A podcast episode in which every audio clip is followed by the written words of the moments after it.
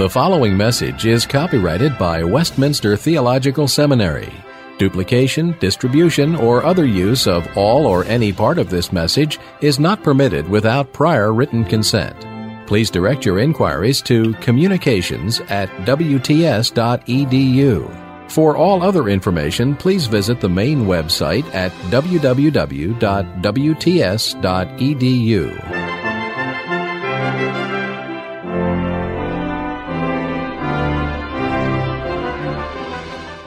in effect, the distance of penetration into understanding and into depth of understanding depends on one's maturity, not in the sense of growing up in some kind of autonomous sanctification, which is a contradiction in terms, but a maturity in terms of faith in Christ. Our distance of penetration, our depth of understanding depends on maturity or our cleverness of discrimination leading to a false solution. Okay, so the point then is to think about the fact that the parables are not in every respect transparent. That might be part of the purpose of God. Point four the kernel husk fallacy. There is a thinking, which I think is a fallacious thinking, that reasons like this that the story as it stands about a shepherd and a sheep and one getting lost and so on is the husk of. You know, you know what I'm talking about, right? A corn on a cob, right? And you, the husk is the outer thing that you meet first. And then you peel it off in order to get to the nourishing edible part, right? And the thinking goes the simple story is the husk, which one peels off by interpretation until one arrives at the meaning. that is, that God rejoices and uh, seeks out and rejoices over the salvation of one lost sinner. There's the meaning. And that once I have arrived at the meaning, and that, uh, now let me be clear, that is the meaning of the parable right, or at least part of the meaning. Once one arrives at it, then one throws away the husk. I see Matt. yeah, the, that's right. I agree with, with that Matt is reacting. No, you don't throw away because it isn't the kernel and it isn't the husk. The whole model of penetrating to this inner thing so you can throw away the outward form and this rigid distinction between the form and meaning will not work with parables. It's not form and meaning, but it's all meaning and it's all form. uh, it's woven together. And the form, you might say, to put it provocatively, is part of the essence of the parable. Now, that doesn't mean that we can't summarize the meaning, as I just did with the parable of the lost sheep. Okay, and Jesus himself, in this case, it, it becomes even easier to see that that's okay because Jesus himself gave in that one verse, verse 7, he gave a summary of its meaning. But if you see, you just stop with the summary and say, now I can dispense with the outward story, you miss the fact that the, the form is designed to be part of the whole thing. It is the, the full texture involves appreciating it is delivered in a certain manner in order to have certain impact. And this thing, a lot of the things we've talked about, the provocation, the asking the reader to judge himself, the differences of different audience, they disappear if you just have one of these simple one sentence prose summaries. It's all right to have the summary as long as you realize that's only part of the edible material, right? The whole thing is edible. The whole thing is meant to be received as it is and not simply, you know, discarding uh, a part. And you see, I think the temptation maybe of past generations, and, you know, some people more than others, so there's a certain kind of very logical and very sort of uh, systematic kind of thinking that, that wants to get through with the parables beyond them to something else right? And I'm saying, yes, you can summarize the parables. You can get to something uh, that uh, is, can be said in prose terms, and it's all right to do that. over against the extremes that people who make everything so mysterious you can't really say anything. So you can do that, but that's not all there is. Appreciate then that the full, the full texture, including the story form, including everything about the parable, is part of the Word of God as it's delivered to us and is not to be sort of then gone beyond, right? It's just, it, the full thing is edible. Okay, now, well, we're approaching the end of our two hour time together. Analogical analysis. I'm going to, um, and some of you maybe had a hint of this in the hermeneutics course, but I'm going to talk a little bit about how we may organize our thinking about parables, at least part of it. It's only part of it because there are these th- all these things I've told you to watch for. But part of it, at least, particularly with allegorical par- parables, that I, as I've defined them, is appreciating the relationship between the story and what the story points to. So, one way of sort of thinking through that is by using a chart. And I'm going to try to teach you this not because it's ultimate, right? It, uh, ultimately, you have to get back to the parable itself, but because it can be a way of methodically thinking through the various aspects of the parable. And here's what you do. First of all, and I'll illustrate with the parable of the lost sheep again, because it's a familiar parable. Bear with me if you remember some of this from hermeneutics, but we're going to do it a little more elaborately you make a number of columns. And the first column is going to be called, and this will be from Luke, in this case, 15, 3 to 7. The first column is going to be the story, or we might call it the simple story. That is, if you didn't know that it had a level of symbolic meaning, or if you push that symbolic meaning into the background, you read through the story and what you do is list important props, characters, and events. Props, a prop is not a person, but it's something like, well, a sheep is a little more than a prop maybe, but it can be a chair, it can be a setting. Usually those aren't too important. They're often just colorful details, but on occasion they may be significant. So anytime you suspect even that this might be significant, you list it. Props, personages, actors, and, and events. Okay? So then Jesus told them this parable. Four. Suppose one of you, all right? So the first thing is one of you. And basically pictured as shepherd, as we know the story goes on right? This is one of the characters. One of you has a hundred sheep. That's the next thing. All right? And loses one of them. So now this is both. Now, if I really, it's a question of how much detail you want. You could both put the particular, it's not a personage, but it's a, like a proper actor. This is one sheep right? And then the event is that it gets lost. So you could divide that in two. Does he not leave the 99? There's an action. Now, the 99 become, in effect, a separate focus, right, within the 100, so you could distinguish that if you want. In the open country, shall I list the open country?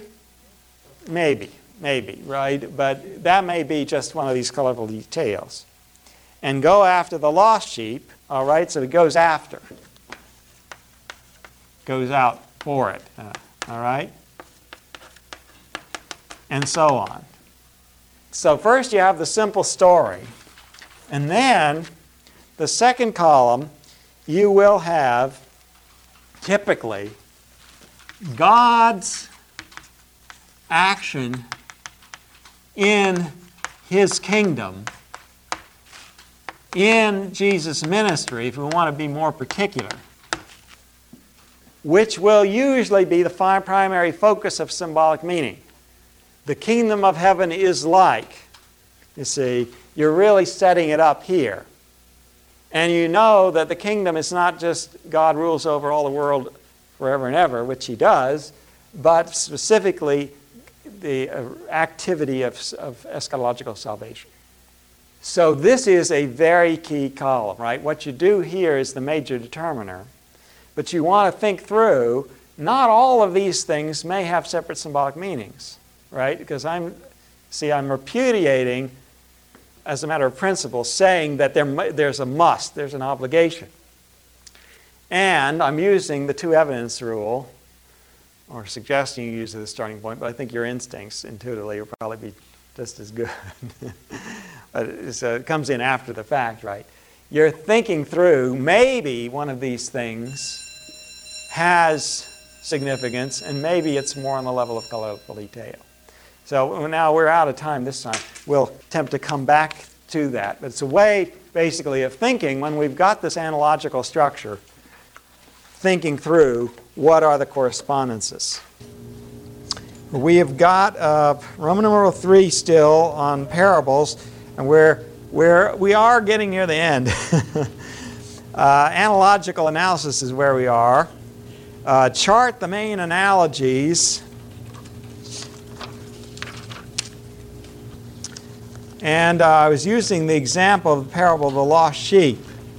So basically, the situation is like this that I had the simple story or the you know the direct level and then in that any props characters or events listed one by one all right?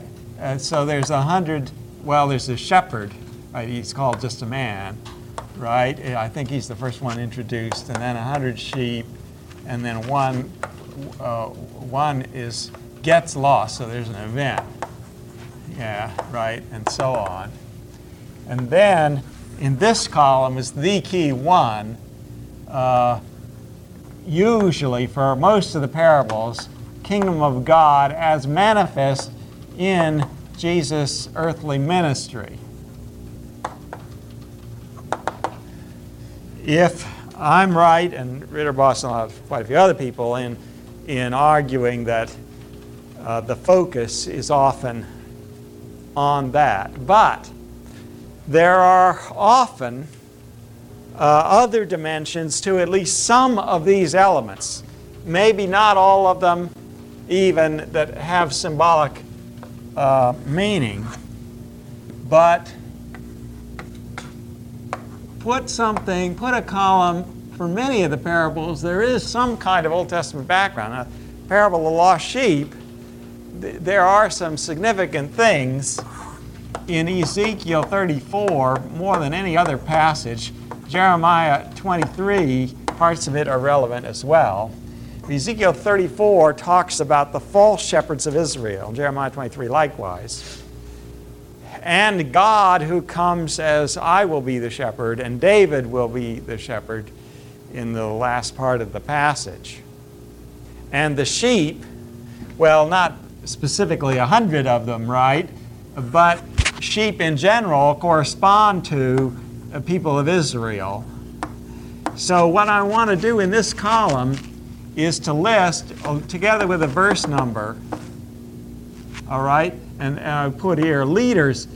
The shepherds are leaders of Israel, false shepherds often, and then God, who is the shepherd, and then David. You can see a messianic element, you see, that looking forward to Jesus as the true shepherd. Now, in effect, what I'm saying here, and another interesting thing, of course, that many people don't realize about the parable is the way in which it indicts the Jewish leaders because they should have been shepherds who were, in effect, going after the lost and taking care of them. And in fact, there is a, mention of sheep getting lost, among other things. They get sick and injured and other things, but it is there in one of the verses. Uh, I won't bog us down with the details. But the point is then, we're looking for Old Testament correspondences. Now, even if you make a list, then you still have to judge are they significant? So, partly this is sort of rummaging through the concordance and through your mind for materials which may or may not be relevant, and then standing back afterwards and saying, is this in fact relevant? And uh, so it's partly an accumulation of information stage and partly an evaluation stage. Not all of it, you know, some of it may not be relevant. How do you tell? It's salient connections, but you know that is a matter of judgment. But it's things that you would sense will sort of stand out in people's minds if they know their Old Testament well. Now, there may also be other columns depending on the parable. I won't guarantee there will be an Old Testament background in every instance. Some instances may just, you know, take off in a fresh direction.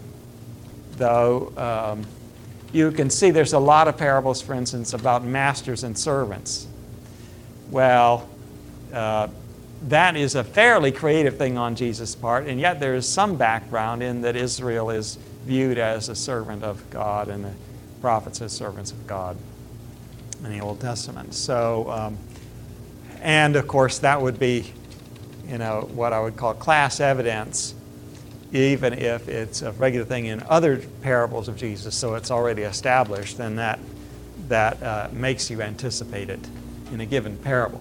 So, this may not be true for all parables, but it's worth looking at to see whether it's there.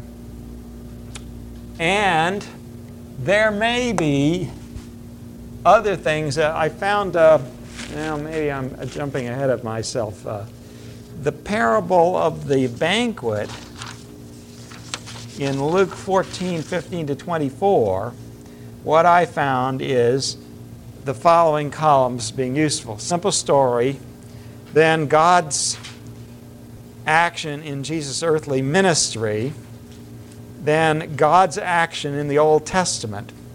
There are some allusions to a final feast. The king in the Old Testament. There are human banquets.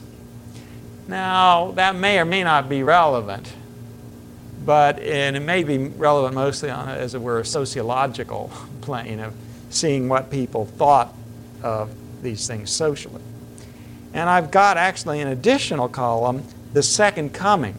There's a sense in which the banquet already begins in fellowship with Christ during his earthly life, and surely then union with Christ in the um, post Pentecost era. But is there a forward looking to the, uh, the marriage supper of the Lamb, the final feast of the consummation? Maybe. So there's an example where, how many columns is that already? That's about five columns, some of which may be more interesting and more directly relevant to the parable than others. In this one, you may ask whether there's a specific application to, um, let's say, under shepherds in the church. In fact, that is a reasonable application, but I don't think it's very directly in mind in Luke. However, there is a parable in Matthew 18 about a lost sheep. And you look at the context of Matthew 18, the context is this thing if your brother sins against you, and uh, the children of my father who cared for by the angels, and it's it is a much more uh, pastorally directed context. So, um, and it raises the question, of course, did Jesus tell one parable and Matthew and Luke said it differently to indicate different direction of application, both of which directions would be legitimate? Or was it two different parables told at two different times? I don't think you can prove it one way or the other it might well have been two different parables at two different times. This being, for one thing, such a, a logical subject to take up, uh, and Jesus being an itinerant preacher. I mean, he went around from, from uh, village to village and town to town, and uh, the people who have done this in modern times say, uh, it is foolish not to repeat yourself, right? To use some of the same material again. Uh, so, um, you know, that again fouls up any kind of source criticism, right? Because you, uh, you have material which may look very, very similar uh, simply because it was preached twice. So, anyway, that gives you an example of what might be done. Now, uh, what do you do? Uh, uh, my suggestion is fill out these columns as a way of brainstorming, as it were, as a way of collecting information. Then make your judgments. And uh, here's my outline. And so this falls under I number two. Use the two evidence rule with details. That is, not everything that's a detail in this story may correspond to a unique symbolic meaning. So that's a way of reining in the tendencies to, to overread certain or imaginatively read certain details. And I suppose, you know, you could do something analogous. I haven't really looked at it um, to test whether you could use something like a two evidence rule for dealing with these things too. It would be a little harder because this thing is almost surely, for most parables, the main focus. It's a little easier to tell what's going on, and this is a little, even the Old Testament background could be iffy, not some, some features being pretty plain that are part of the background, but others not. So, so the second column is the kingdom of God in Jesus' earthly ministry. That is over and over again the main focus of the actual thrust of the parable. And so that's the primary area where you want to, in effect, you're writing things tentatively that might correspond, and then at a second level, checking these off of saying some work and are plausible, others there isn't really enough evidence for. Uh, and three, encapsulate the main point. Now, I seem to be going back to our old friend, the uh, single point theory. But there's a grain of truth in the single point theory. I think it underestimated the degree to which there might be micro meanings, what Boucher calls the micro meanings. And uh, Ryken, as a, a, student of literature, uh, agrees that the thing may have any number of correspondences in principle. But there usually is a main point, and the micro meanings uh, are, you know, contributing to that. And you people who've been in hermeneutics know that uh, when I'm talking about sermon preparation, I urge you, well, and even analysis of a biblical, theological, and exegetical analysis, asking yourself what is the main point in order to not lose sight of uh, a main thrust in the details that you're massing. Now, often, this main point will also be at the climax of the resolution of the plot structure. Now, almost always with a story, a non fictional story, that climax and resolution will be where the main things, particularly the resolution, where the main point is being made. Although I think I said something about out, uh, outcome, further things, because precisely because they don't need to be there. If they are there, often show something. In a parable, I think that's a little iffier, simply because the parable is a constructed story, and there may be other things going on, like these things of provoking thought and so on. So that just saying everything is linked to this resolution of tension may not always be true, but look for it anyway. Ask yourself, what's accomplished at the point of resolution of a parable. Although, again, if you were in hermeneutics, uh, depends on what year you were there, because some years I've had time to talk about something like the parable of the uh, fig tree in the vineyard that has no resolution. It's left in midstream. You never hear what happens. And that's effective too. But it's effective because, because the audience is left to have to complete the story. And perhaps we'll come back to that if there's time. But anyway, you want to uh, wrestle with what, if there's something of a main point. And if there's, uh, there is some suggestion of uh, direct interpretation of the parable, certainly to use that. Uh, the parable of the lost sheep, in fact, has one verse, the final verse 7, which is an interpretation rather than an actual part of the story. And that, of course, it's smaller than the story was and helps you to discern what the main point is. All right. Fourth, display any significant ramified meanings. Now, I introduced that term without really explaining it, but here's what I have in mind, if I can find my chalk. Remember, with the parable of the sower, we had these circles. And one is the parable is about itself. That's the narrowest meaning. And the very giving of the parable in action acts out the meanings, right? Because some people with the parable of the sower, it's obvious. The disciples come and ask Jesus and get more, and the crowds are left in, in relative uh, darkness, or at least less. Then, is it a parable about parables? Right? And then about Jesus' ministry more broadly, right, which includes more than parables, but certainly parables being a significant part of it. And then within that, the climax of the crucifixion and the resurrection. So we got one, two, three, four potential areas to look at. And then gospel ministry in the uh, inaugurated eschatological age that we're in right now. And then a sort of cosmic and, and uh, creational, even context, right? Where often you can see there is an organic relationship between seed in a literal sense and the Word of God, or masters and servants in the relationship to one another, or sheep, whatever the, excuse me, whatever the little, literal story is about.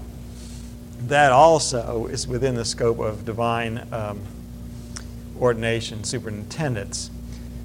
So, the ramified meanings, what I mean by this are, in effect, the applications of the parable at these various levels, not as one, two, three, four, five, six distinct meanings utterly unrelated to one another. No, right? But rather in unity because all of this is about the Word of God and the action of God in history, but it's more or less focused, more or less broad. So there is an organic relationship, which, but you still want to think through, and you want to think through in terms of application here, right? If you're going to preach on it anyway, you want to think through that anyway. So um, you, you're best off thinking through that in uh, terms of the organic unity of the different aspects of meaning. All right, so that uh, diagram of those circles may be of help. I'm not saying it will be of equal help with any parable, but it's worth looking at. And fifth, look for an upsetting twist in the meaning. And we've talked about that, right? Of is there something surprising? Is there something upsetting? Is there something that overthrows an initial impression or is otherwise? Um, a surprise. Uh, the parable of the lost sheep, let's do that. Really, I'm backing up a little bit uh, to illustrate this ramified meaning. Uh, and uh, rather than start at the innermost circle, start at the most obvious level. It's about Jesus' earthly ministry, is it? Well, uh, the parable of the lost sheep is one of those things which, by its setting, makes clear that it is because the setting, immediate context, is 15:1 and 2. Now the tax collectors and sinners were all gathering round to hear him, but the Pharisees and the teachers of the law muttered, This man welcomes sinners and eats with them. So it's a response pretty clearly to that uh, muttering and accusation. And as such, then is really addressing what Jesus is doing in his own earthly ministry. So that is pretty clear that it has to focus that way. Uh, so that's uh, sort of this uh, one of the middle circles. Uh, and if you want to have that on a nice, neat outline, uh, under it'll be I4A. All right. B is the parable applicable to the coming of the gospel in any age, or particularly this New Testament, or you know, the post-Pentecost age in which we now lives, live? Well, God seeks the lost and rejoices in finding them. That's true, presumably, even in the Old Testament era, but preeminently in this day of salvation, right, where the gospel goes to the nations. There's this vast outreach which makes it even more focal that God is seeking the lost. C, is it about the plan of God from creation to consummation? Well, God goes after a lost world. Uh, John 6, uh, 3.16, the famous uh, verse of God so loved the world. Well, it's preeminently the world as lost world of humanity. But uh, the world, uh, because of Adam's central role and humanity's central role, uh, the world, even of subhuman creation, is indirectly affected by the fall. And the care of human shepherds for literal sheep is part of God's care for his creation. After all, you know, God cares for the grass of the field, Jesus says. Well, he cares for human sheep, or, or sorry, for literal sheep that are taken through the instrumentality, typically, of human shepherds. So uh, that presumably is part of this overall picture of God's care, which is comprehensive. So even, again, you see the organic unity between the, the literal level of human shepherds with uh, literal sheep and the uh, analogical spiritual level. Uh, oh, so that's C. D, is it about Jesus' ministry in parables? Well, yes, in that there's this parable of the sower about seeing and seeing but not perceiving, and hearing, hearing, not understanding. And then the Matthean version saying, because they don't understand, he speaks to them in parables. Is it a ministry that seeks after the lost by challenging sort of um, encrusted ways of thinking. Presumably there's some of that, but I think the most appropriate uh, way of seeing it is actually not in Jesus' parabolical ministry, though it's probably there, but in his fellowship with sinners, which of course is the thing that uh, is the immediate context, right? So it's illustrated in one concrete form in Jesus' earthly life. And E, what about this particular parable? I think in this parable, Jesus is seeking out lost Pharisees. and it's confirmed by the parable of the lost son, the third parable, which is more telling because it's more direct, because it has an elder son. And the elder son being the picture of the Pharisaic critic, and the son is outside, and the father's entreating him to come in, which is exactly what Jesus is doing. You see, he's saying there's, you know, the door is still open, come on into the feast. And he hasn't given up on them, at least not in every respect, you know. And there were people like Nicodemus, of course, who, who were ultimately converted. So uh, the, there is a kind of self referential element, less, I admit, for the parable of the lost sheep than the parable of the lost son. It's more direct. But of course, the parable of the lost sheep is headed that way already. And I mentioned this thing of are there 99 righteous, you know, which begins to undermine Pharisaic self confidence if they take it serious. And finally, and this would be F, the uh, crucifixion and the resurrection, are they in any sense the climax of this parable? Yes, in the sense that the, the seeking of the lost climaxes with the, seeking them even to the point of identifying with them in death, right? Of going down to death in order to rescue them from death and going and identifying with sin to rescue them from sin. So that is where the parable is headed. Jesus himself is the seeker at the moment when the parable is uttered. He's seeking the lost uh, Pharisee. God, as creator, is seeking after a fallen world order, right? Humanity being at the center of that, but, but the corruptions and the effects on the larger world being the larger context. So, again, uh, underlying it is Jesus as divine shepherd and then also as human shepherd because he is representative man and representative of what the Pharisees should have been doing but were not. Is there a twist in the meaning of this parable? Yes, because of, at least in, I think, in this area of who are the righteous, the 99. there's, a, there's the twist and sense of undermining an initial impression, well, the, the uh, Pharisees are, you know, they're okay even if uh, there are some who are lost. And it turns out they're not so okay as they might think. So look for that kind of thing. Uh, another example, Luke 14, and I'm going to have to. Well, let me do one more example. I mean, this is rather, the trouble is, this is rather too mechanical, but I at least want to illustrate it. Although I want to leave open that some parables may not work this way, they may work other ways, and you have to follow them wherever they lead. But the parable of the banquet in Luke 14, 15 to 24, which I've already mentioned. Uh, let's look at it and I'll at least sketch how you might apply some of the same schemas to it. Uh, Luke 14, 15. When one of those at the table with him heard this, he said to Jesus, Blessed is the man who will eat at the feast in the kingdom of God. Jesus replied, A certain man was preparing a great banquet and invited many guests. At the time of the banquet, he sent his servant to tell those who had been invited, Come, for everything is now ready. But they all alike began to make excuses. The first said, I have just bought a field and I must go and see it. Please excuse me. Another said, I have just bought five yoke of oxen and I'm on my way to try them out. Please excuse me. Still another said, I just got married, so I can't come. The servant came back and reported this to his master. Then the owner of the house became angry and ordered his servant, Go out quickly into the streets and alleys of the town and bring in the poor, the crippled, the blind, and the lame.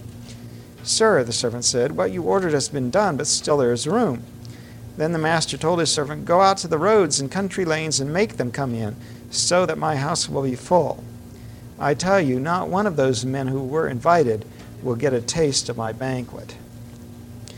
Well, we could draw up a chart. I've already indicated some of the uh, columns I would have. But let's do the ramified levels of meaning. Uh, so, in effect, chart the main analogies, use the two evidence rule, and I think you can see how that would work. Uh, three, encapsulate the main point. Well, we'd have to go through those things to really make sure of it, but the main point is surely come to the banquet and don't reject the invitation that you've already accepted, in fact. Now, there's something about first century customs, and I mentioned it in hermeneutics class, but for, to recall it to you. Uh, at least uh, when people, and it would have to be the sort of the upper side of society that even gave banquets, because you had to be well to do. And the customs of that part of the society were that you would send out invitations weeks even ahead of time, and people would respond and say, Yes, I can or cannot come. Then on the day of the banquet, there would be enormous preparations uh, of uh, food and, and so on. And then when everything is ready, you send the servant around, not to everybody, but to the people who've already said yes. So it's not quite, I think, what a modern reader, you know, unaware of those customs, might think of it. So it is basically uh, come to the banquet of the kingdom, which is now opening through the ministry of Jesus. And now we've got um, the beginning of our ramified meaning uh, under 4. A, applied to Jesus' earthly ministry, Jesus himself is sending out, in effect, the invitation to pre- preeminently the Jewish nation. The Jewish nation already being, by their Jewishness, having implicitly said, Yes, we're going to be there. Nobody else may be, these unclean, pagan, idolatrous Gentiles, right, who reject God, but we are. We are the people of God. We will be there, and when the Messiah comes, you know, then, then will be the time for our vindication, for our acceptance into in the happiness forever in God's kingdom. That's, that is a sort of popular Jewish way of thinking. So Jesus is sending out the invitation to the Jewish nation. In fact, God's feast is about to begin. And it will begin, well, now you, we get into some specifics. Will it begin with the Last Supper? See, because things are headed toward the crucifixion and the resurrection. And if that's the focus, then it's fairly easy to see that those who were invited are making excuses, at least some of them. And it is the poor, the crippled, the blind, and the lame, it is the despised part of the Jewish nation that is coming in, you know, and Jesus elsewhere, and again, this is comparing teaching with teaching, right? Jesus elsewhere is saying prostitutes and tax collectors are entering the kingdom of God ahead of you. So that fits as well. And not only the poor and the blind and the lame, but going out to the roads and the country lanes. Now that, you know, if you want a symbolic meaning, that's the Gentiles. That's the people you go out basically where where person giving a feast typically would give it for the townspeople, you see, his friends and relatives in the town. He wouldn't go any further out than that right? So likewise, God's not going to go any further out than the Jewish nation, or is he? You see, so there's, there's that reaching out. B, as applied to gospel ministry in any age, well, there is a general principle I think you can see that people with privilege turn down the invitation to come to God often because of worldly cares or because of self satisfaction. Right? And there's lessons about the snares of riches and other things. So there's a general principle there. But it may be more particular than that, that it's often the people who think of themselves as doing okay in this life, even religiously, which is the Pharisees' problem, who find it difficult to humble themselves, whereas notorious sinners, uh, some of them are at least aware that they're sinners. uh, so there is a broader principle, and it might even apply, you see, uh, it's something to shake uh, uh, churchgoers out of their complacency because there's always the danger, even for people who are professing Christians, and people, some of whom, many of whom are genuine Christians, even they sink into a kind of complacency where, where their own sense of the grace of God is dimmed or compromised. The unworthy are, the, are accepted, the unwashed. C, can we apply this picture to the total structure up to the consummation? Well, there is the feast at the consummation, and God issues, as it were, a call, and this is the Word of God going out to the whole cosmos, to the human uh, constituents of the cosmos preeminently, but to the whole cosmos. He issues a call to the consummation. How? By providing ordinary food. You know, there's general revelation, right? He satisfied your hearts with food and gladness, Acts 14, the, the uh, Paul's sermon to the, what was it? uh, at one of the uh, uh, Galatian and uh, um, Pisidian area cities. There is a creational feast right now, though it's a feast may be overdoing it, right? But there is food being provided by God now as a foretaste of that final feast. So, in effect, I'm integrating the ordinary level of eating food with the spiritual level of the spiritual food which Jesus, of course, focally provides. D, as applied to Jesus' parables, well, the parables are announcements of the kingdom and therefore, in one way or another, associated with invitations to God's new kingdom and to the feast of that kingdom. But E, can you apply it to this parable? And the fact is that this parable itself, in a very pointed way, is an invitation to the feast. It is an invitation which also is in danger of being turned down at the very moment when Jesus is uttering it. You see, if you don't recognize the validity of his claims and the integrity of his ministry, you are in danger of missing the point that you should become a follower now and enter into the fellowship of that feast even now. And then F, the climax in the crucifixion and resurrection, ultimately, the invitation to join God's feast is offered in the crucifixion and the resurrection as public events. Right in the midst of the Jewish people is offered to the Jews, and of course, the gospel is preached to the Jews beginning from Jerusalem. And so I think there is a relationship between this and, for instance, the material in John 6 32 to 40, I am the bread of life, that material there. Is there a twist in the meaning? This is going on beyond the uh, ramified meanings. I think there is an element, maybe not as strong as in some of the parables, but there's an element of provocation in the fact that the, these people who have been invited and presumably, and according to the customs of time, have already said yes that they are turning down the thing with what may to us look like legitimate excuses. But if you know beforehand when the thing is going to be, then why in the world do you go and get married? Or if you are married, didn't you work that into your schedule? Right? Is that see? So that it's a flimsy excuse given the culture of the time, and the people would have been somewhat shocked.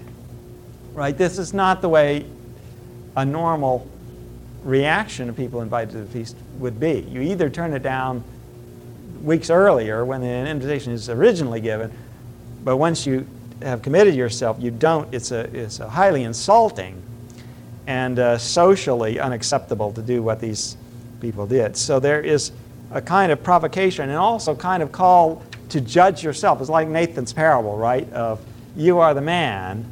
After you've already seen, oh yeah, these these are jerks, right? They're just people who are, who are totally insulting the, uh, the, the uh, person who's giving the feast. Um, and uh, that's going to be the reaction of Israel. And then you are the one who is doing this to God. Well, but I mean, you're right, because the gospel age is an age of inaugurated feasts, right? But people are still being invited. You can join the feast anytime, which is little, you know, doesn't quite match the parable one to one because it's so spread out in time. Whereas this thing, you know, in, in the uh, literal level, the feast would begin and all the guests would, would be expected to have already arrived. You know, there'd just be, in effect, well, not a moment in time because it's Oriental time. so, but, you know, but you wouldn't really, you wouldn't arrive really late, point being. So things, things are really stretched out.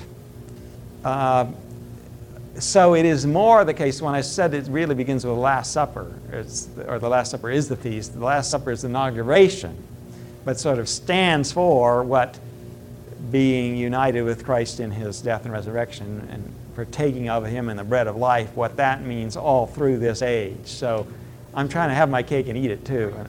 And I think when we partake of the, the Lord's Supper now, that is a foretaste of the Messianic banquet. So it is eschatologically significant. It's not just a ceremony you go through to look backward. Remember, surely it is that, but it's forward look. We're going to talk about preaching parables, uh, briefly at least, and then looks like we will have time maybe to get into uh, miracle stories. Okay. And uh, Josh Arp asked during the break, do I mean that the papers would go explicitly through all these steps? No, because uh, it's a little over mechanical, some of it. But I want this to be stuff that is, how do I put it, that stimulates your creativity, but that leaves open how you react to a particular parable. Okay, so uh, the papers don't have to follow you know, some particular order. They don't have to have these diagrams or anything. and sometimes, some people who've done that, in fact, in the past, have sort of disappointed me because they're just going through the thing mechanically and there's no life in it. Maybe there's no life in me when I'm doing it. I hope not. but the point is, you know, this is, it's to get your you're you stimulated in thinking about the thing and its mechanical systems in the service of something that's ultimately not mechanical. Uh, is if you're writing the paper, I'd say write it with fellow students in mind. And there, you know, if you just show them these charts and stuff, they'll probably get bogged down. It's kind of a little bit like the situation um, that I, in hermeneutics I talk about preaching. Don't bring everything that's in your study into the pulpit because it's you know, part of that material is on the way to where you're going to go. So the paper you want to present something that's a little smoother. Now, sure, it can be writing to fellow students in this class. So if you want to appeal to a chart or something, that's fine. Um, but uh, what I'm looking for is not just a mass of charts, but a coherent, uh, a coherent paper. Okay, preaching parables. This is uh, J. One posing the question if parables are addressed to a unique situation in the earthly ministry of Christ, what relevance do they have to the modern church? I'm polarizing things in a way I've already hinted at what some of the solutions are. If, on the other hand, they contain general moral principles, those principles would seem to be independent of any particular situation. So, how can one tell what those principles are once one in effect says the parables are independent virtually of the situation in Jesus' ministry. I don't think they are independent, right? You've heard me on that. But I'm posing that question as I think of it's a question that has plagued the church over the centuries. People, as people have groped their way, they've not always achieved clarity about this. Point two is remember the popular answers that I spoke of somewhat, I oversimplified and uh, at the beginning of the course. One side, A, the exemplary method, do what the disciples did. But that doesn't work too well because either they say sometimes we understand or sometimes they didn't understand and then they ask Jesus. Or do what Jesus did, speak in parables yourself, but we've talked about that. So if you're not going to do exemplary method, what do you do? Often you do uh, an allegorical method. And of course, the parables, I've argued many of them, are allegories. But there's a danger that they become simply, and the past interpretation, history interpretation parables, they become simply allegories of church life. If they are allegories of church life and of the life of the individual uh, soul, then they are obviously are relevant. They speak to you. But what controls the nature of the, uh, uh, the analogies that you develop? You see, they're in danger. I think as some of the tradition of interpretation has not scholarly interpretation in the last couple of centuries, but I'm talking about ecclesiastical interpretation, has, has sometimes uprooted them from the unique historical setting in which they originate. Third point, then, so those are the polarities, right? What do we do with this? Third point is beginning of what, what my answer would be the parables as parables of the kingdom. A, often parables are said explicitly to be about the kingdom. The kingdom of God is like. And as such, they look forward to the eschaton, either narrowly interpreted, new heaven new earth, or broadly interpreted, that is, epic of, of final realization of the promises of um, salvation from the Old Testament. And remember then, as we now know looking back, that the crucifixion and the resurrection are the definitive establishment of this new world order. When Christ ascends, he ascends in a resurrected body. He is the beginning of the new heaven and the new earth in terms of the very constitution of his resurrected body. And Point B, the parables, if they're parables of the kingdom, are also parables of the king. Now, that gives us a certain handle on things in terms of the kind of thinking that Ridderbos, Vos, and Gaffin and others have developed in biblical theology and redemptive historical reflection. That what we're talking about is not simply a, a direct reading as if the parables had no historical roots, you know, as a God, just God is speaking to me here now. I mean, He does speak here now, but that doesn't eliminate the fact that there's a texture that is deeper and richer than the here and now. Okay? So the, the danger is that that's just collapsed into here and now, where, oh, they're allegories about the soul or about the, the church here and now, without this redemptive historical structure, which I'm trying to bring in. So, we've, they're parables uh, of the king and of the kingdom. Point four, then, is concerns the kingship of Jesus. And subpoints under that A, Jesus is king then and now. Jesus Christ is the same yesterday, today, and forever, Hebrews 13 8. That provides continuity. And we can then say, Jesus still speaks these parables to you and to me here and now because he is alive forever and he is the same. Okay, so there is uh, a deep continuity that is um, based on the continuity in the person of Jesus himself. And uh, B, Jesus is now exalted, and as a result of his exaltation and the pouring out of the Spirit, the parables, in many respects, have become overt teaching. That is, you know, in the teaching of the apostles.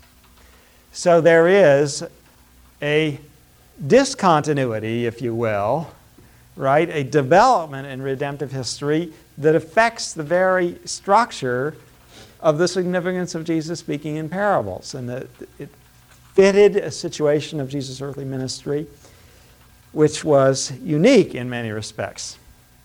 And uh, the uh, change with respect to Jesus' own humanity in his exaltation and the revelation of the secrets in uh, the apostolic teacher has changed everything.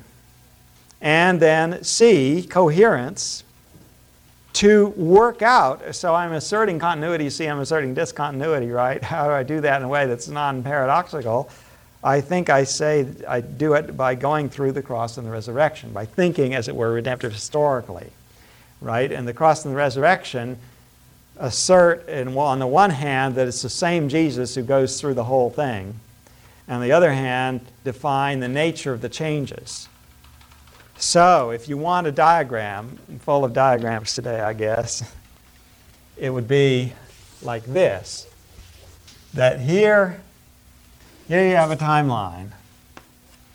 And rather than saying the pure continuity thing is we have general principles up there, you see, which just can be applied at any time. Uh, and, but it's, it turns into general moral principles or spiritual principles. And the opposite extreme would be basically we've got stuff that is arising out of Jesus' earthly life, and then basically it just terminates, right? So uh, now irrelevant because past. But rather than either of those, basically, what you've got is that the whole thing, in terms of the kingdom of God, in terms of the accomplishments of God's promises and so on, the whole thing comes to a focus in the crucifixion and the resurrection, and from there also expands outward. So that rather than you know traveling across like this, you travel through the center point and think about what is happening there in every case for any particular parable. Um, and in fact, you can draw that same diagram. You know, I have this book on the shadow of Christ and the law of Moses and the issue of the relevance of the Old Testament law. Same diagram, I think, is relevant for understanding the problems. On the other hand, on the one hand, with the dispensationalism that says the law was divine when it was there, but now it's essentially irrelevant, versus theonomy, which tends to say, well, unless there have been a few things, but by and large, carry over everything for which you don't have an explicit New Testament teaching that, uh, that puts a particular law out of gear. Well, the trouble is, you see, that's a kind of inorganic way of thinking of the fulfillment, fulfillment that has come in Christ. Same thing, I think, can be then applied with respect to parables. Now, remember also that we are helped by the fact that the evangelists, Matthew, Mark, Luke, and John, already write from a post resurrection perspective, and that they write, first of all, to say what happened indeed. All right, this was what Jesus was like, this is the, what he taught, this is what he said, this is how he acted. But they wrote those things, uh, making sure, with respect to historical accuracy, precisely because they wanted to say if this was what he was like, it is what he is like, you see. So they themselves are wanting to underline the continuity. And all four have as a climax the crucifixion and the resurrection as the decisive culmination point and transition point with respect to the promises of God and the kingdom of God and so on. So, understanding the evangelists and their, their own view as writers helps us to see the bearing of Jesus' earthly life on us. Let me give some examples now of primarily this diagram uh, behind me. The parable of the sower the issue, of course, is partly of understanding, right, and of then bearing fruit as a result of receiving the Word of God. The true disciple is the one who holds fast until the crucifixion, which is the big scandal, which is all the disciples desert him, right? That's the issue of are you going to bear fruit? You may have been a disciple, you may have looked pretty good up to that point. Or the parable of the wicked steward, which, Matt, you're still planning to do that one? parable of the wicked steward, the crisis for the wicked steward is being thrown out. And is that paralleled by Israel being thrown out of their stewardship in reference to, of course, again, the decision of will they accept a crucified Messiah? The parable of the fig tree in the vineyard, Luke 13, 6 to 9, the, uh, the, the gardener, whatever you call him, the fellow who's taking care of it, says, Give me one more year and I'll dig about it and so on. Well, the one more year, in effect, is not necessarily literally a year until the end of Jesus' ministry, but he's saying there's more time to test whether this fig tree is going to yield fruit. There's more time for Israel, not very much, basically. Uh, and the crucifixion and the resurrection bring that to a climax, too. Luke 19, 11 to 27, the nobleman goes away to receive kingly power. That's obviously parallel to going away with the resurrection and the ascension. The mustard seed, Luke 13, 18 to 19, is the fruitfulness of the growth of the kingdom, and again coming to focus in the fruitfulness of the, of the resurrection and its implications, of course, for people who are joined to Christ. So, my point is then that parable after parable is not unrelated to what we see in the crucifixion and the resurrection. And I believe then that, along with the, uh, the general guidelines of the apostolic teaching in the letters, help us to move uh, forward in, in, um, with confidence in reflecting on the applications. Well, I'm thinking of the fact that most of the parables operate on two levels the level of a literal story and the level of a spiritual meaning, if you want to call it that the level of Jesus' ministry.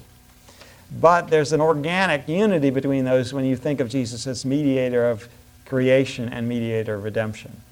The parables are, first of all, stories about Jesus as mediator of redemption, but they use creational analogies to do that.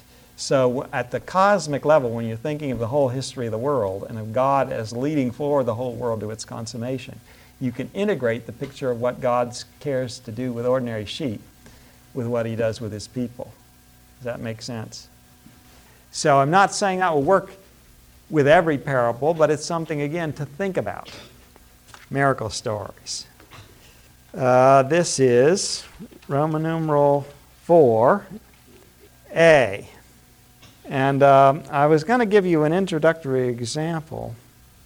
Yeah. Luke 8, 26 to 39. I'm not sure I will. We're, we're likely to run out of time, I'm afraid. So let me skip that.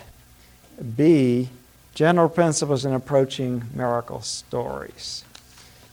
I am going to follow, in an overly mechanical way, what I've done with parables, uh, just to, again, stimulate us I do think there are some parallels, but I do think we have to be careful as well because the parallels are not don't always go on all fours. They don't always correspond perfectly. Miracle stories are their own thing and not simply acted out parables, as I think we'll see. But uh, having said that qualification, let's see what we can do. So, point one is the challenge of miracle stories. This is under the general principles. And uh, just as we might ask about parables, both the why and the what, so we might ask about miracles. Why are there miracles? Well, many people, I think this is less of a problem. Parables, why did Jesus do that when our unsanctified instincts are just blurt everything out? With miracles, we may feel that we understand why, namely, that the miracles are an authentication of the Messiah and a demonstration of divine power. And they are. I think that is part of the answer. But even so, there are why questions that remain in terms of some of the details. If, if the purpose is the authentication of the Messiah and a demonstration of divine power, why, for instance, did Jesus refuse to work miracles at some times? And why did he take somewhat odd routes in doing so at other times? For instance, touching the leper. Have we talked about that? When he heals the leper in Luke 5, he touches him, which is a social faux pas from the standpoint of ordinary Israelite. That, that is shocking element. Or he forbids the leper, that same man, but also in some other cases, forbids people to tell and spread the news. Now, you know, if you're going to do things that are an authentication of the Messiah and demonstration of divine power. Well, you know, in other words, there's still some puzzling things if you think this is just straightforward. And then the paralytic comes to him to be healed, and he says, Your sins are forgiven. and, and you can go through these things. There are quite a few things that, that are not quite as straightforward as people might like them to be. Uh, B is the what of miracles. In what way are they significant beyond the mere display of power? In other words, if you're just going to display power, then do it once and get it over with. Why? Well, okay, so you multiply miracles uh, so that more people can see them, but is there any significance, you see, to the particularities of miracles? I think there is. So, again, this is point two then. We may face and in analogy with parables, the possibility of two interpretive extremes. Now, this has not been, uh, you know, in modern times, I think a lot of discussion about miracle stories in scholarly circles has been whether they really occurred, because, you know, the anti supernatural hang ups. And I already told you I'm not going to discuss that. I think they did. right? And, and we, I want us to get on with the thing, right? Although apologetically, obviously, you still have to deal with that. But uh, uh, because of that, this has not been such a problem because the scholarly forces have focused in other directions. But potentially, the same problem is still there. Namely, the, the, the extremes of extreme elaboration of interpretation and the extreme of simplification. The extreme of simplification being that there is only one point per miracle, and that easily discernible. For instance, and here I probably should have gone through this example because I'm going to use it some. Let's at least read the passage so that uh, we know about it. It's in Luke 8. It's the demoniac, the Gadarene demoniac, Luke 8 26. They sailed to the region of the Gerasenes, which is off across the lake from Galilee. When Jesus stepped ashore, he was met by a demon possessed man from the town. For a long time, this man had not worn clothes or lived in a house, but had lived in the tombs. When he saw Jesus, he cried out and fell at his feet, shouting at the top of his voice, What do you want with me, Jesus, Son of the Most High God? I beg you, don't torture me. For Jesus had commanded the evil spirit to come out of the man. Many a time it had seized him, and though he was chained hand and foot and kept under guard, he had broken his chains and had been driven by the demon into solitary places. Jesus asked him, What is your name? Legion, he replied, because many demons had gone into him. And they begged him repeatedly not to order them to go into the abyss. A large herd of pigs was feeding there on the hillside. The demons begged Jesus to let them go into them, and he gave them permission. When the demons came out of the man, they went into the pigs, and the herd rushed down the steep bank into the lake and was drowned. Well, that even is not the end of the story because there's a reaction of the townspeople, verses 34 to 39, taking up considerable space. But even if you just cut the story off there, there are already some interesting things about this thing. You expect, well, Jesus just get on with it, cast out the demons. There's all this discussion, and the demons don't come out right of the way. He commanded the evil spirit to come out of the man, and the evil spirit doesn't, you know, it doesn't do it, at least not right away. So there's peculiarities of that kind, but what I want to draw your attention to is for this story, if you use the, uh, the end of extreme simplification, that is, Jesus has power to save uh, this man from the devil. Or the healing of the leper, Jesus has power to heal. The healing of the paralytic, Jesus has power to heal. You're right, you start getting, pretty soon, it's the same lesson, right? Uh, time after time. The other uh, extreme of uh, elaboration, the demoniac's lack of clothes corresponds to mankind's loss of the garment of righteousness. His dwelling not in a house is the lack of heavenly dwelling. His dwelling among the tombs is spiritual death. His breaking bonds of other men is enmity with mankind. Well, I mean, you, you can go on. I, I wrote that up. myself. You can do it if you want to do it. uh, you can imagine, you know, something that thoroughly allegorizes, allegorizes this story, basically, and it's the picture of being rescued from spiritual death. All right, so we're confronted then with somewhat similar issues to what we have with parables when we start thinking beyond of okay this is a demonstration of divine power. Third point what is a miracle story? The size and scope of the genre, as with parables. Remember what we did there and said some things were labeled parable, but that they were similar to other things that were not necessarily labeled a parable, that were pretty, pretty obviously were parables.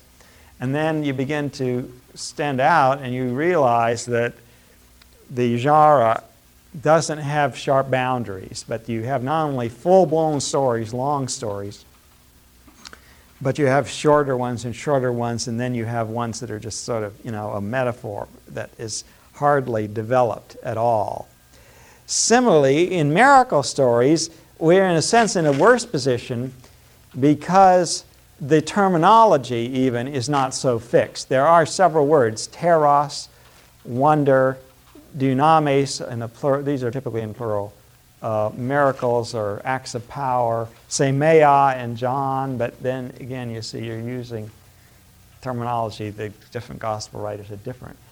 But there's not a lot of use of that terminology actually until you get to Acts. With Acts, there are summary statements that have that terminology. Here, it's mostly just description. This is what Jesus did um, without the actual technical terminology.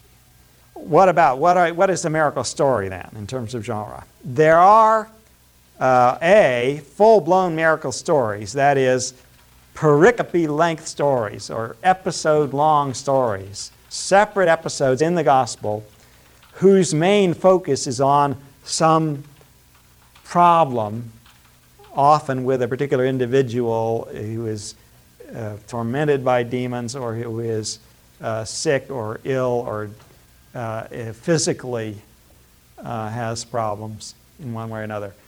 And then that Jesus responds to that. There's also, of course, the stilling of storm. There are nature miracles too. But basically, what we're talking about is there are some things whose focus is clearly on the uh, story of Jesus' uh, miraculous works in response to some problem in the situation. But then, B, there are also what you might call one line miracles. Luke 22 51. But Jesus answered, No more of this, and he touched the man's ear and healed him.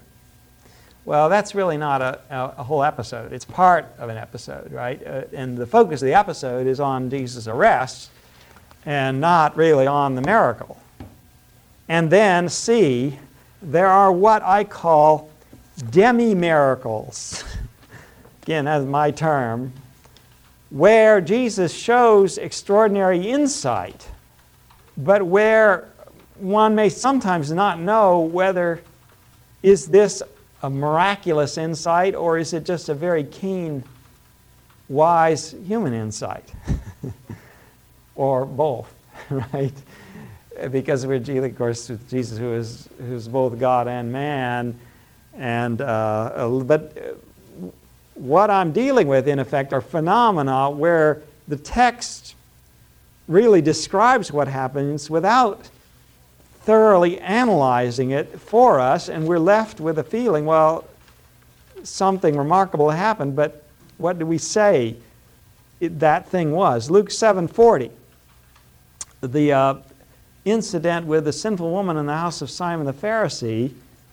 Uh, the Pharisee, this is back in uh, 39, the Pharisee who had invited him saw this, that is, the woman and how she was kissing Jesus' feet and, and caring for him. He said to himself, If this man were a prophet, he would have known who is touching him, what kind of woman she is, that she's a sinner. Jesus answered him, Simon, I have something to tell you. Tell me, teacher, he said. Two men owed money to a certain moneylender, and so on. Well, you probably remember the story.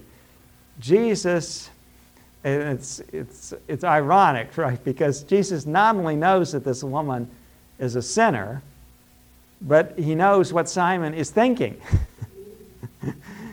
Uh, namely, that Jesus is really not a prophet because he doesn't realize this one is a sinner.